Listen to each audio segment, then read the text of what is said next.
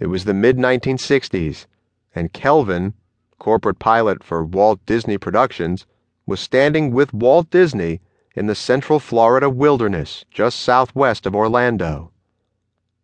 Walt was in the process of buying 30,000 acres, or 47 square miles, that would come to be known as the Walt Disney World Resort.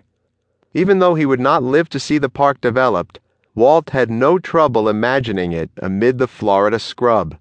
He pointed out Main Street USA, Fantasyland, and other non existent features to the thoroughly astounded pilot.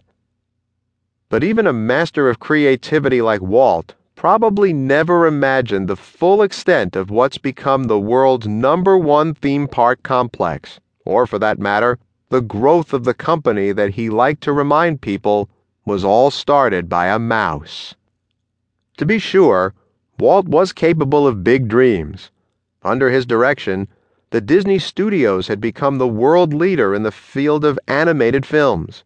The first theme park, Disneyland, was the embodiment of Walt's personal vision, and it was Walt who made the Disney brand synonymous with the finest in family entertainment. But even those accomplishments were simply a foundation for the company's eventual success. Walt's mouse would roar.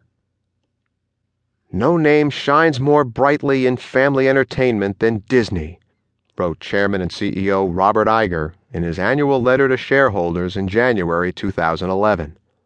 A snapshot of Disney at the dawn of the new fiscal year revealed the world's largest media company with five major businesses media networks, parks and resorts, studio entertainment, consumer products, and interactive media.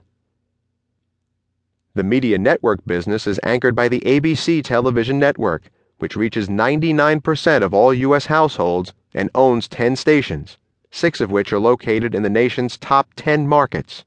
It includes cable networks such as ESPN, Disney Channel, SoapNet, and an ownership stake in A&E and Lifetime and also the 37 station Disney Radio Network.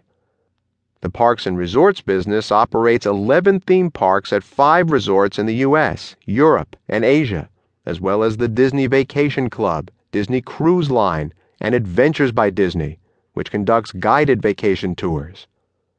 The studio entertainment business includes feature films, home entertainment, television distribution, the Disney Music Group, and Disney theatrical productions. The consumer business includes merchandise licensing, publishing, and the Disney Store retail chain with more than 350 stores. The interactive media business, the newest in the company, is extending the Disney brand into games and online services. Disney's businesses generated more than $38 billion in annual revenue and 7.6 billion in operating income in 2010. Walt and Roy Disney would surely have been astonished by these figures and the growth of their company. In 1966, the year Walt died, the company's entire profit was less than $12 million. That same year, Walt and Roy briefly considered merging the company with General Electric or Westinghouse in order to raise the estimated $100 million in capital needed to build Walt Disney World. Today, Disney's ever growing parks and resort business produces more than $10 billion in annual revenue.